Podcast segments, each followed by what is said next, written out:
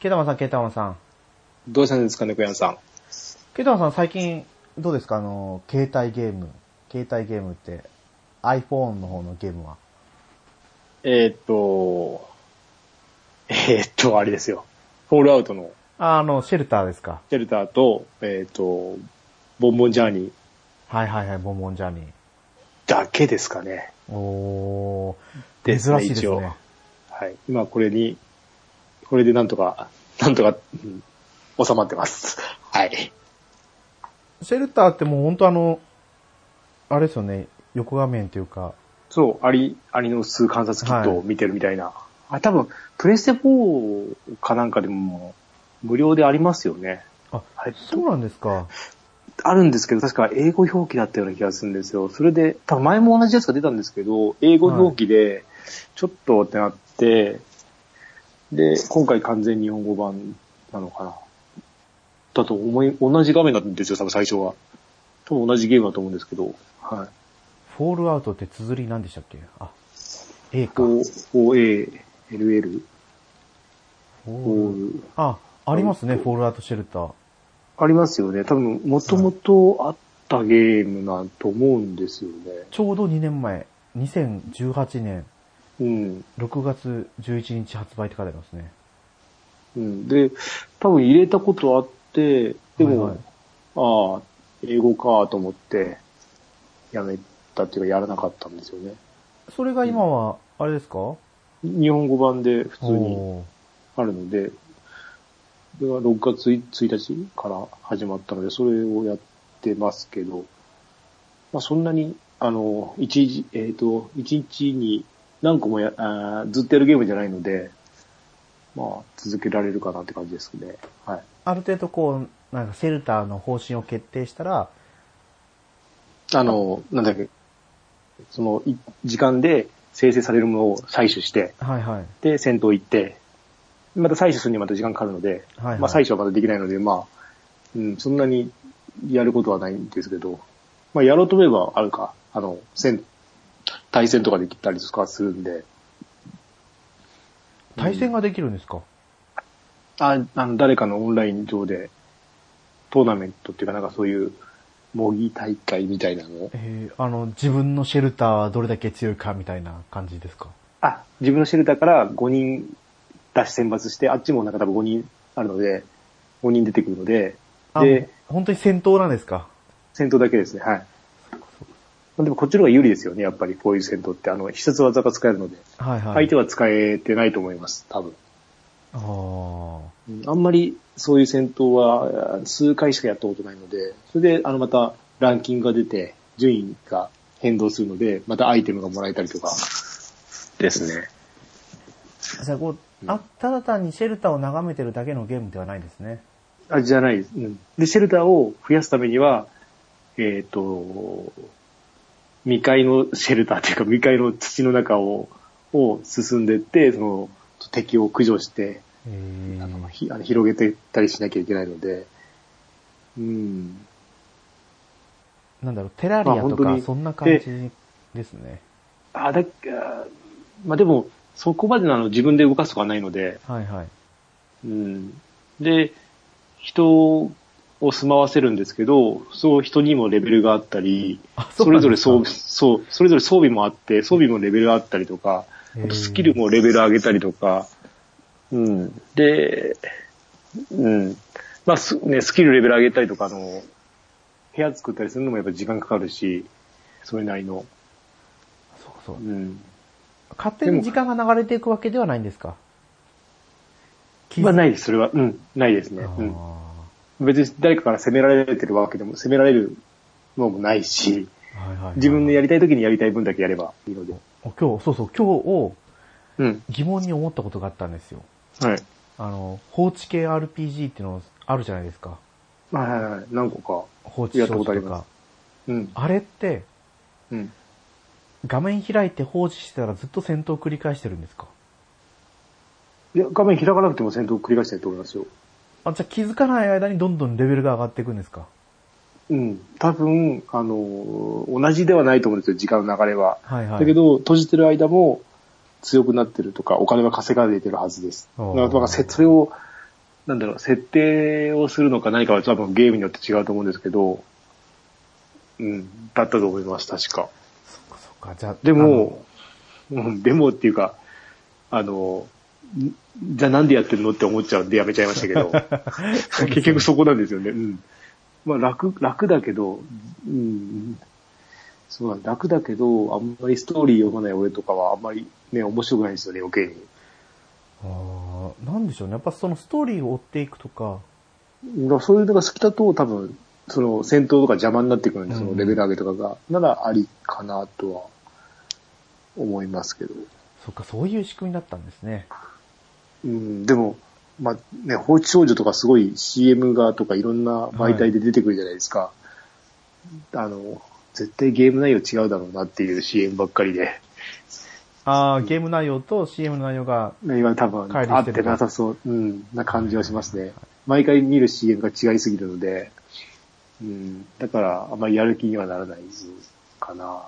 レベルを上げをしたいわけではないんですよね、別にね。そのレベル上げはしたくないけども、 なんですよね。微妙なその、ね、バランスがないとうん。うん、いけないと思います。うん。私もつむつむ、 私もつむつむと、うん。あの復活つむつ む。そう、復活つむつむと、ボンボンジャーニーをうん。ちょこちょこやりながら、うん。でランモバと、うん。ラングリーサーモバイルと、うんロマサガ RS をやってるんですけど、うん。ラングリッサーモバイルが、うん。なんだろう、前のイベントの報酬を交換し忘れたんですよ。おう。その6月末のアップデートで、うんな。んだ、覚醒機能っていうのが実装されて、うん。よりこう、武武将じゃないですけど、ユニットを強化できるようになったんですけど、うん。そのアイテムがもらえたんですよね。うん。それを交換し忘れたのが私の中にものすごく大きく根強く て、ぐさっと来てて、あどうしよう、これでテイルズ・オブ・クレストリアが今来たら確実にこれは映っちゃうなと思いながら。ー。まだあれですか日程は出てない。そうなんですよ。もともとなんか6月中みたいな話になったんですけど、伸び僕まってしいたうのはね。もう、そうですよね。もう発表されてもいいですよね、いつ。延期の発表だけされました。ああ。はい。悲しいですけどね。い。うん。で、もうロマサガ RS はうん。今1.5周年記念のイベントが来てるんですよ。はい。で、どれくらいかな。三えっ、と、12回と、5回だから、21あ、 そう、5万、5万1000ジュエルガチャにつぎ込んで、うん。で、新規キャラクター6体、しあっあ。かり引けて、うん。もうホクホクですね。ああ。も気持ちがホうクやホっぱク。り、やっぱりどんどん増えてます。キャラクター的には。そう、今増えてますね。うん。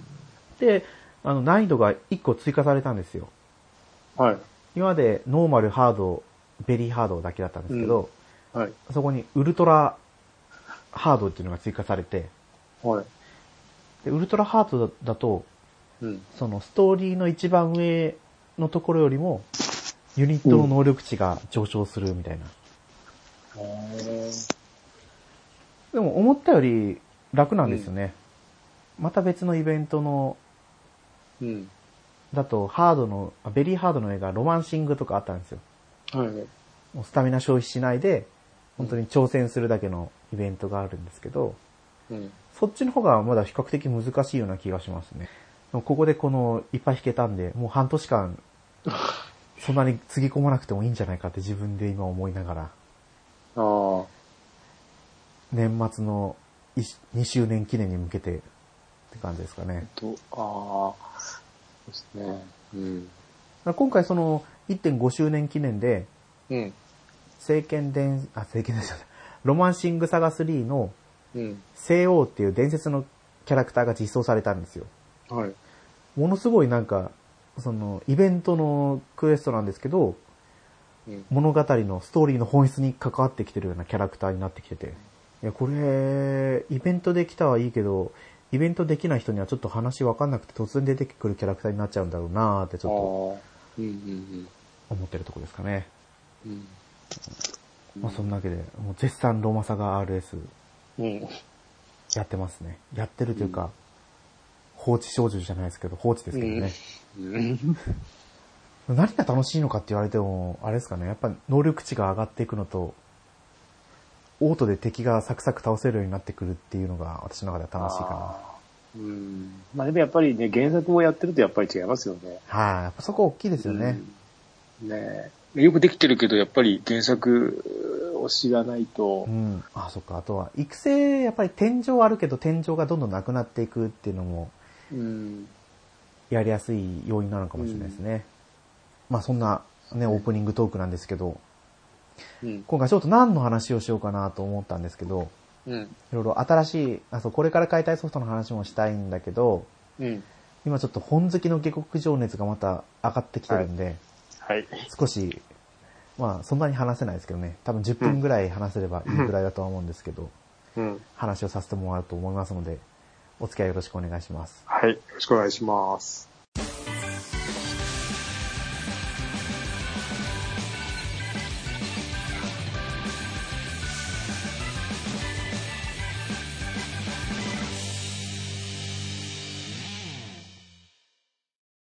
改めまして、猫やんです。ケータマンです。はい、すいませんね。本当に私の独断と偏見で話をさせてもらうんですけど、うん。あれケータマンさんはうん。見たことありますかないです。なんか、全く。でも猫屋さんから話聞いてるだけですね。ああ、そうですよね。なんだろう。ぜひ見てもらいたい。えーこれ今、えっと、2部や、第2部やってるんですかそうです、第2部やってて。やってる最中ってことですよね、これ。はい。連載は終わってる。連載は、えっ、と、原作の。原作の連載は終わってないです。んいや、終わってるんですけど終わってないんですよ。もともと、本好きの下克上が、小説家になろうっていうサイトではい。連載されてた小説なんですけど、うん。小説家になろうではもう完結してて、うん。で、原作の方の小説は、うん。えーと、多分これ第5部、第5部まであるんですよ。うん。そうですね、677話。ははい。い。第5部まであるんですけど、第5部の話まで今、実際の小説は販売されてますね。うん。途中まで、なんだろう、1話、2話、3話ぐらい。主人公以外の別人物視点の後日談を語るストーリーが始まっている。ですか今は。ああ、そうだったかなはうんあ、消えちゃった。い。あ、まあ、実際にその、なんだっけ。そう、小説家になろうでは、うん。そう、主人公じゃない、別の登場人物が主人公になって、あはい。なった物そんな語こをとが書今、いそう、作者が書いてくれてて、うん。それが本、その小説家になるが続いてますね。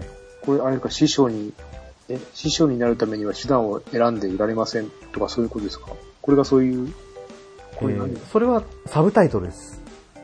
あ、サブタイトルの。はい。本好きの下克上、師匠になるためには手段を選んでられません。うん。がサブタイトルで、まあ、そうですね。実際に第1部は、前も話したと思うんですけど、うん。本当にこう、主人公が現代日本から中世ヨーロッパみたいなところに転生して、うんで、5歳、5歳児に転生したけど自分は本に触れたいっていうところからうん成長していく物語なんですよね。この青い髪の女の子そう、青い髪の女ので子、はい。マインっていう主人、名前なんですけど、うん。こう、ところどころにファンタジー要素が出てくるんですよ。うん。主人公は実は魔力を持っててとか、あはい、あの、ものすごいネタバレありきでしか喋れないんで、うん。は皆さんご了承ねくださいい。というところなんですけど、うん。そうところどころにこう魔力を持ってる描写が描かれてくるんですけど、第1部はもう本当にその成長していく過程で現代日本の知識を出してうん自分の立場を確立していくところの話なんですよね。だからなんだろう、やっぱりこうファンタジー好きな男の子受けはなかなかしないかもしれないです。うん。うん。私もその原作じゃあるアニメをちょっと見て、あ、これなんかファンタジー要素あるな、ちょっと先気になるなと思って、小説家になろうに行ってみたんですよ。うん。そうしたらもう本当にこう、面白くて面白くて、全部読んじゃった形になっちゃったんですけど、うん。今テレビアニメが第2部はい。で、えー、第1部が下町編みたいな感じで、うん。第2部が、なんだろう、神殿編みたいな。で、第3、とりあえず第2部からは、もっとこうファンタジー要素が出てくるんですよ。自分、主人公が魔力をしっかり持ってるっていうのに気づいて、うん。まあでも日常パートはやっぱりあるんですよね。本、やっと本を作ったとか、販売したとか、あるんですけど、第2部で、あ、ものすごい喋ってる私は楽しいんだけど、全う然んこう、描写を入れてないから、何の話をしてるか全くわかんなかったですね。えーっと、俺は今、サイトを見ながら聞いてますけど、はい。これ本ってこんな高いんですか ?1200 円とか。高いんですよ、小説。え、これ高、え、これって何単、えーっと、単行本サイズえ、なんていうんですかえーっと、大きいサイ本ですかこれ。お多分大きい本だと思いますよ。私もうん小説版はまだ持ってないんですよ。あ、そうなんですはい。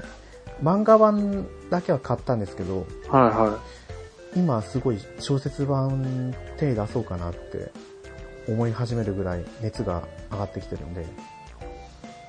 1200円の本って、多分あれですよね。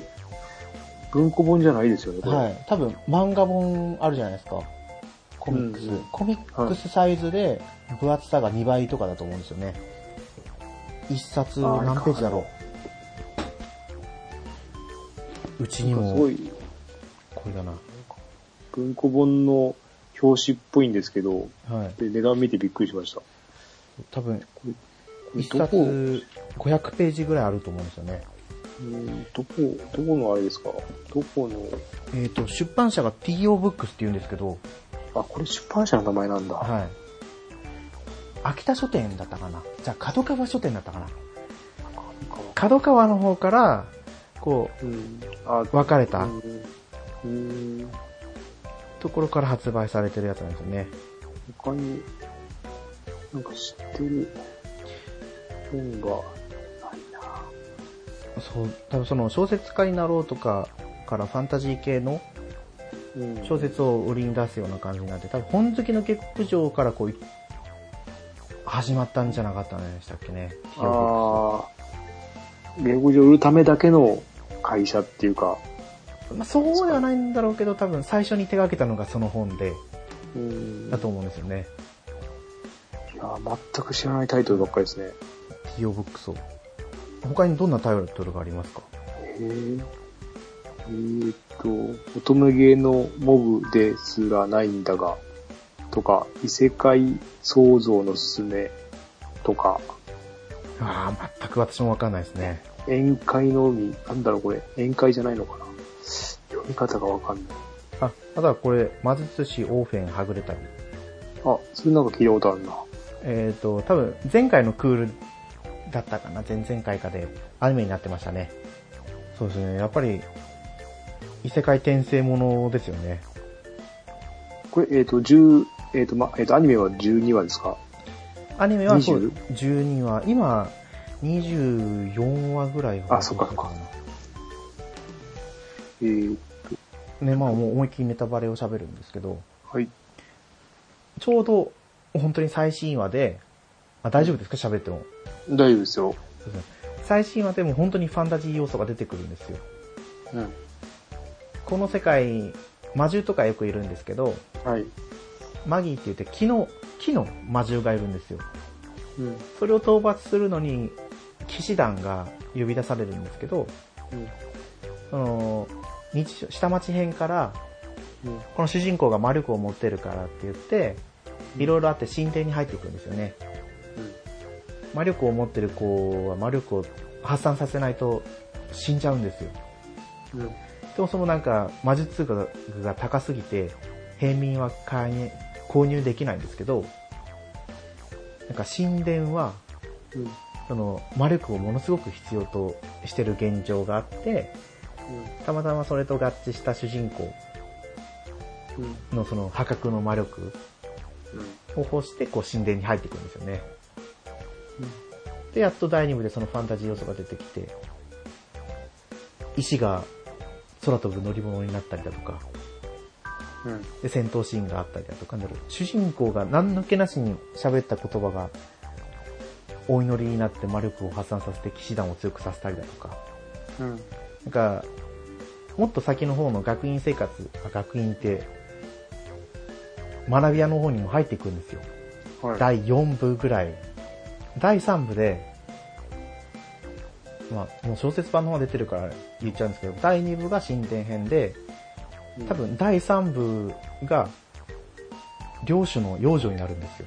で、そこから、貴族院っていうところに入っていくのが第4部で、第5部、今さっき、一冊1200円するんですかって話してたと思うんですけど、うん。はいはい。そっからが今度、女神の化身編だと思うんですよね。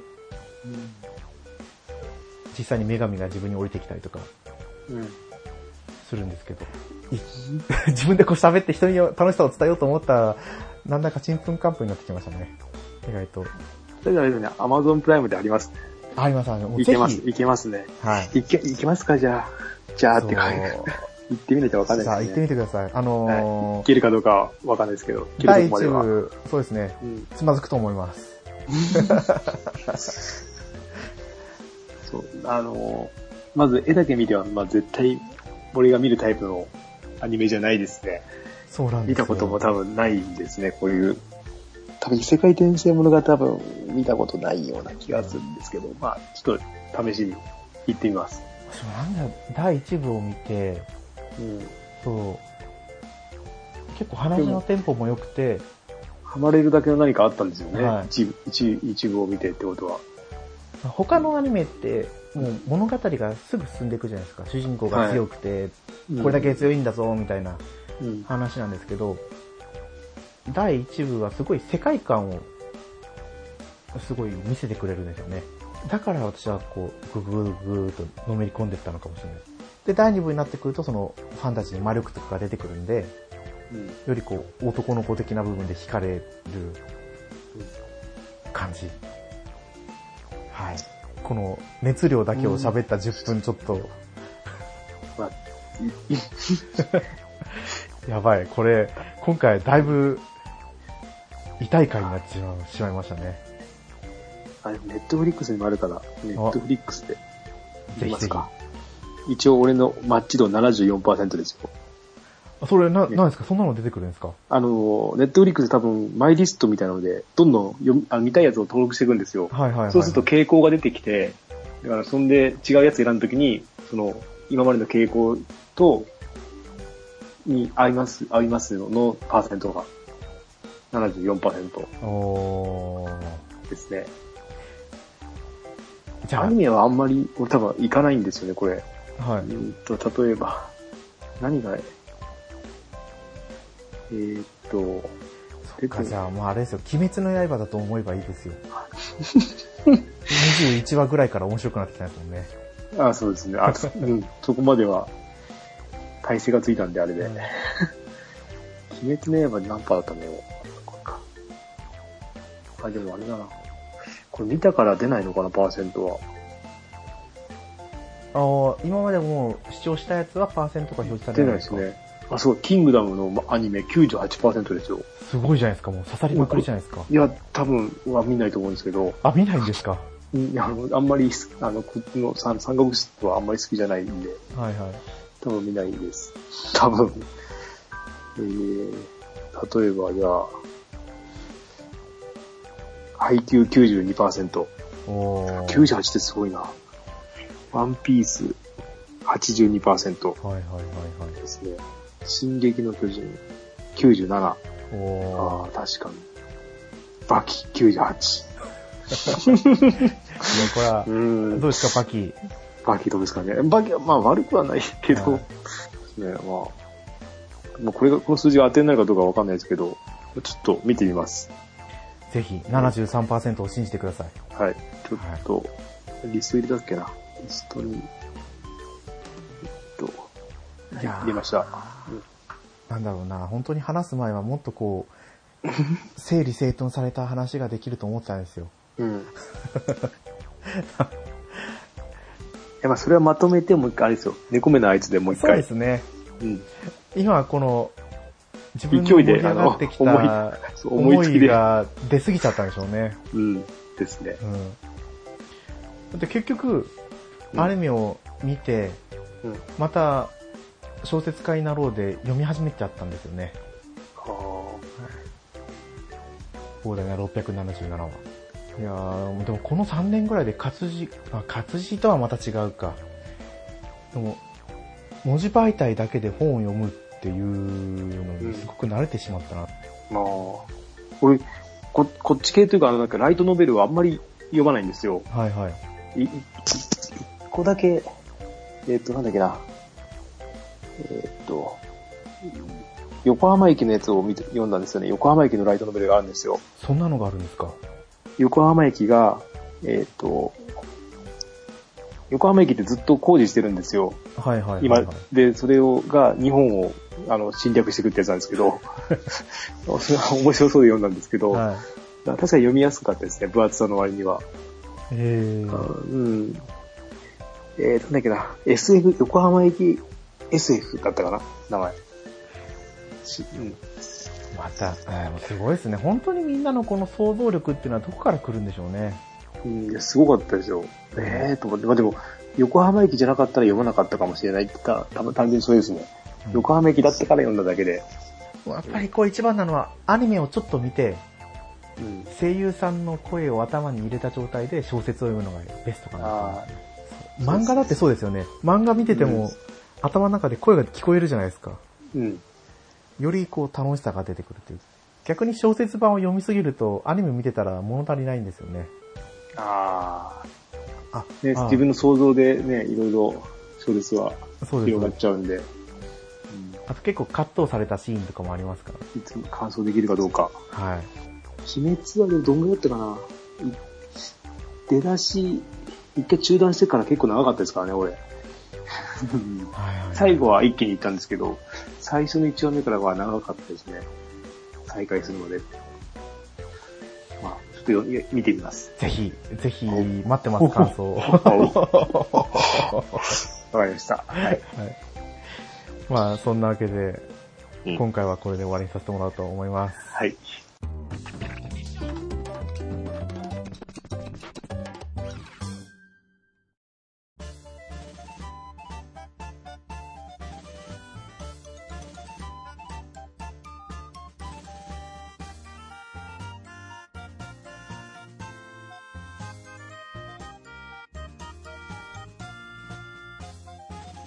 エンディングです。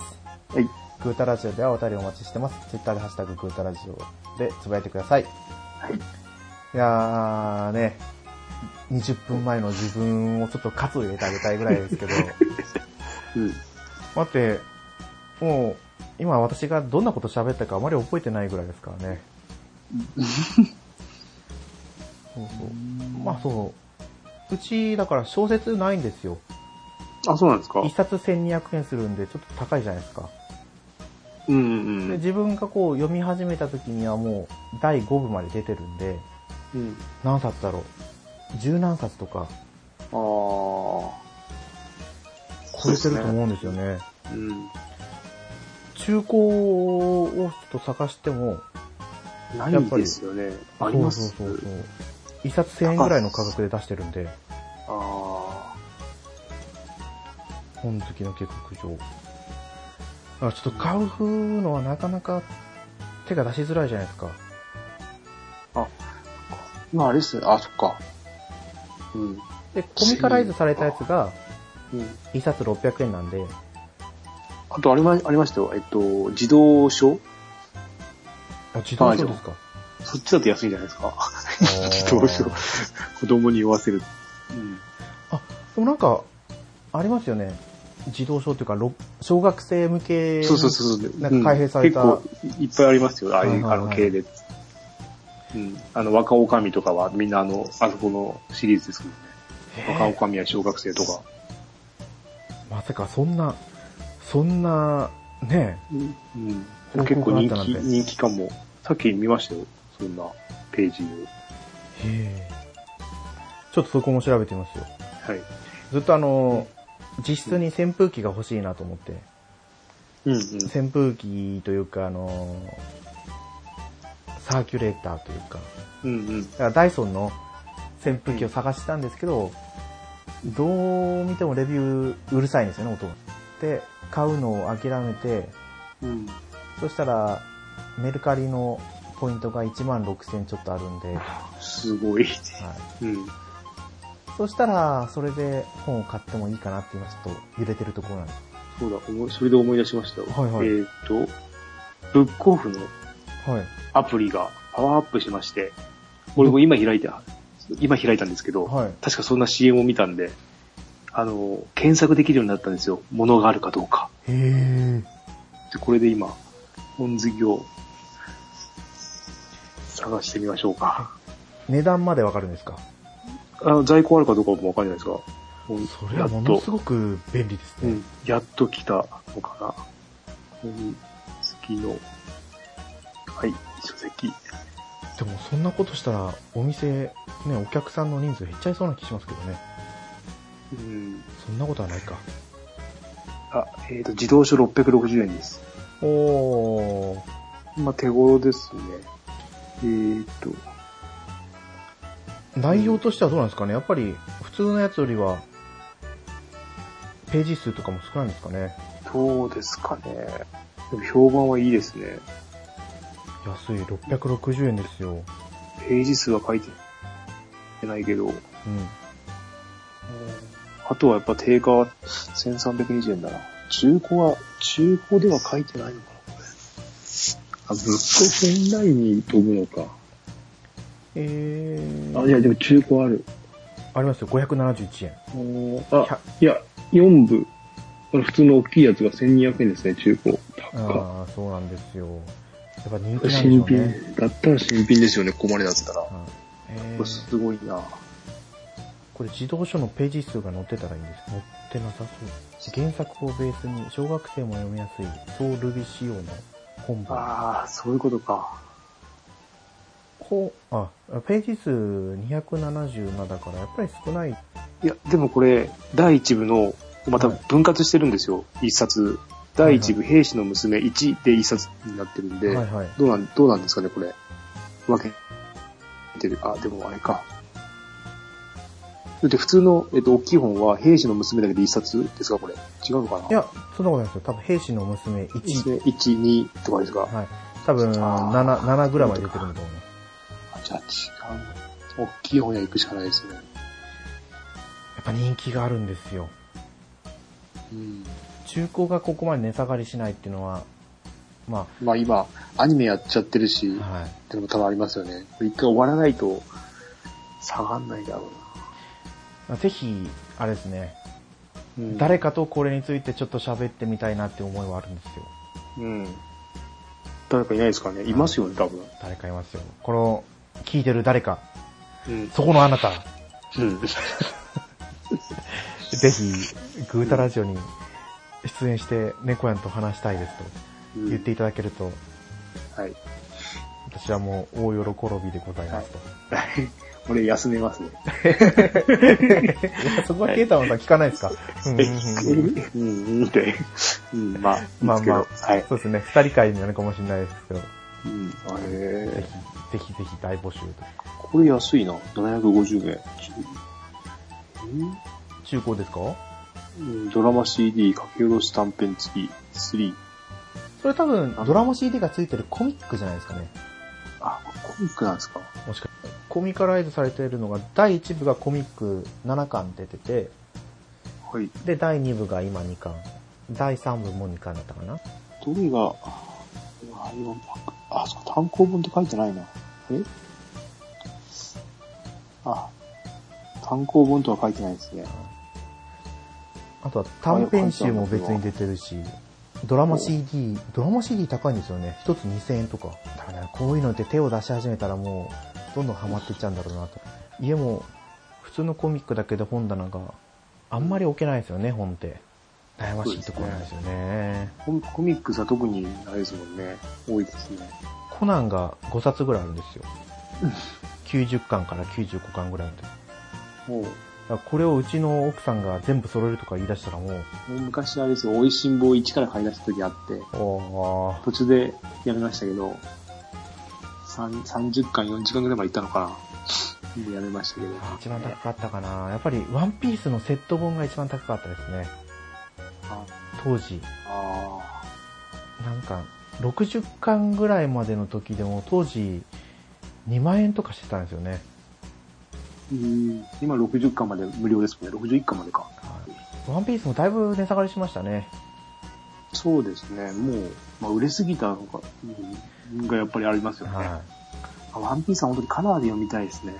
そうですね。白黒はちょっと、うん、あの、コミックの大きさになって余計にきつくなってきて、うんだいぶなんかごちゃごちゃするようになっちゃいましたもんね。そう。公式は色つけてくれるんで、あ、うんそうなんですか。公式のアプリだと、あの、ワンピース専用のアプリがあって、はいはいそれだとカラーで見れるんですよ。今は、えっと、あそこまでですよ。あの、えっと、もち、もち、もちもちの実のとこですね。えーとあのえっと、ま、ビッグママで、何でしたっけ。えっと、4校の、あの辺まではカラーで見れますよ。はい。ビッグマムですか。ビッグマムあの、ビッグマムの、うん、あのお、口が裂けてるそうそうそうです、うん。男の人。あの、すごい強いやつ。はいはいはいはい。あそこまで辺ぐらいまではカラーでず全部見れるので、見やすいです、カラーがやっぱり。それすごいですね、その公式アプリ。ワンピースとナルトは公式、あとジョジョもあるかな、公式、別単独で。ええ全部カラーで。ジョジョも結構やっぱりカラーの方が見やすいですね。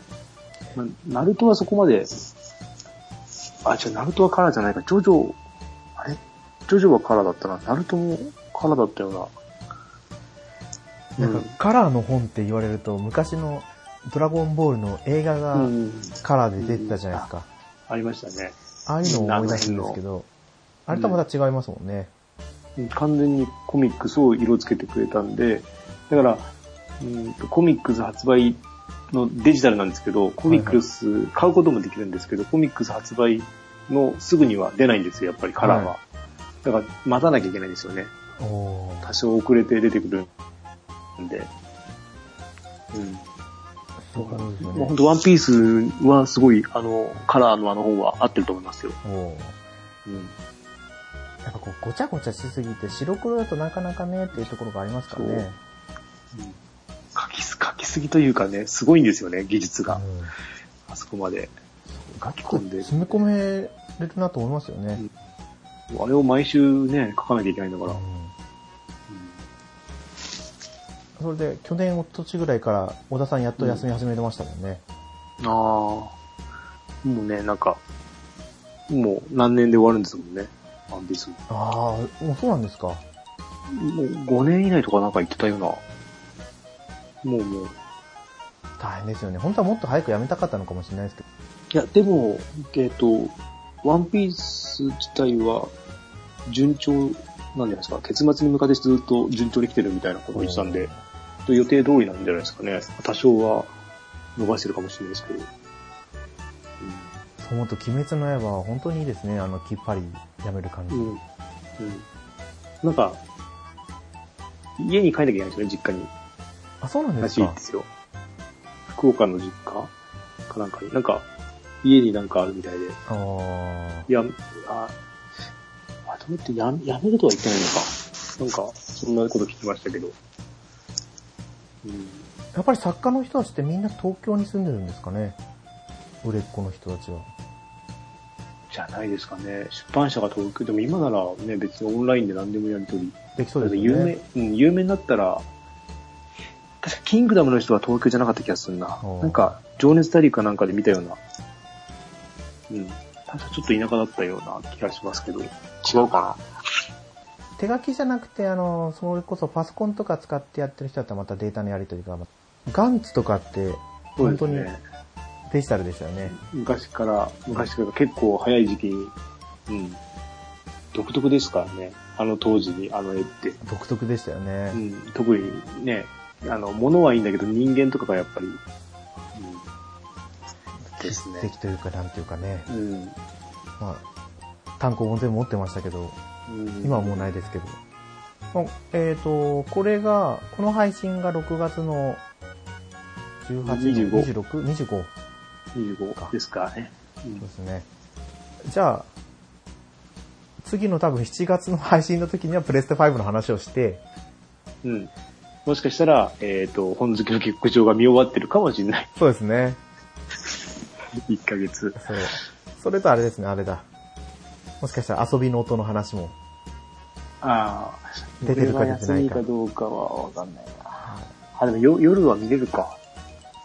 うん。そうですね。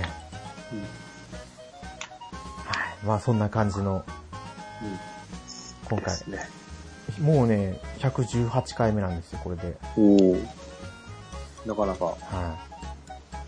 最近久しくね、もうゲストさん呼んだりもしてないから、うん。そういう企画もいいかなーってうんうん考えたりもほとんどやってないですよね。第50話以降から。とりえーっと、最後は、あえずこのシーズン2になってからは、やってないですね。はい。あロボのッート対戦の後ってやり、まあ、ありました。コロさん、ケータマンさんが本当に収そう録か参俺加はできなくて、そうだ。俺はそうですね。流したかったですね。 はい。うん。コロさんと喋った回とか、か。あ、あれだ。おっさんずラブが最後。あれロボット対戦とおっさんずラブどっち先ですかああ、そうですよ。そテセうですウよテセウスの船は二人でしたっけ二人です。うん。おっさんずラブの方が、あの、映画の時の、ブラキングさん、はい。ユンユンさん。あ、でも、ポケモンの話してますよ。あ、え、でもそれ俺いません。あ、いた。いました。いました。聞いてました。直樹さん。そうです、そうです。そう。だから俺言い忘れてるしね。直樹さん言い忘れ、直樹さんですよね。直樹さんと喋ったのが最後かもしれないですね。あ、そっか、ポケモンだからそうか。はいもう、だってね、あの、次の来ますもんね。6月の 10? 27とかじゃなかったでしたっけ27でしたっけ、はい。まあ ?CM バンバンやってますけやっど。てますね。うん今になって買おうかどうかってちょっと揺れ始めてる。久々にポケモンしようかなと思いながらゼノブレードを開く。あそーんな前まあ、ですテノプレイだったら、はいですよ。このまそまう、、そう、そうできないですよね。まだまだ物語も5分の1来てるか来てないかぐらいなんで。とかいや、ポケ物モンが語自体は言ってるのかもしれないけどね。そっか直樹さんの前に、コロさんのやつがありますね。そうです、そうです。で、おっさんずラブに関しては、映画はだって夏だったんで、あ、違う、その前にあれだ。あ、そうか。寝る前のしゃべりくりさんがありますね。ああ、そうだ。そんで、おっさんずラブになっちゃうのかなあ、そうです。そこでやっとおっさんずラブですね、次が。だからもう、あ、違うか。これ違うやつだ。これシーズン2の話してるだけだ。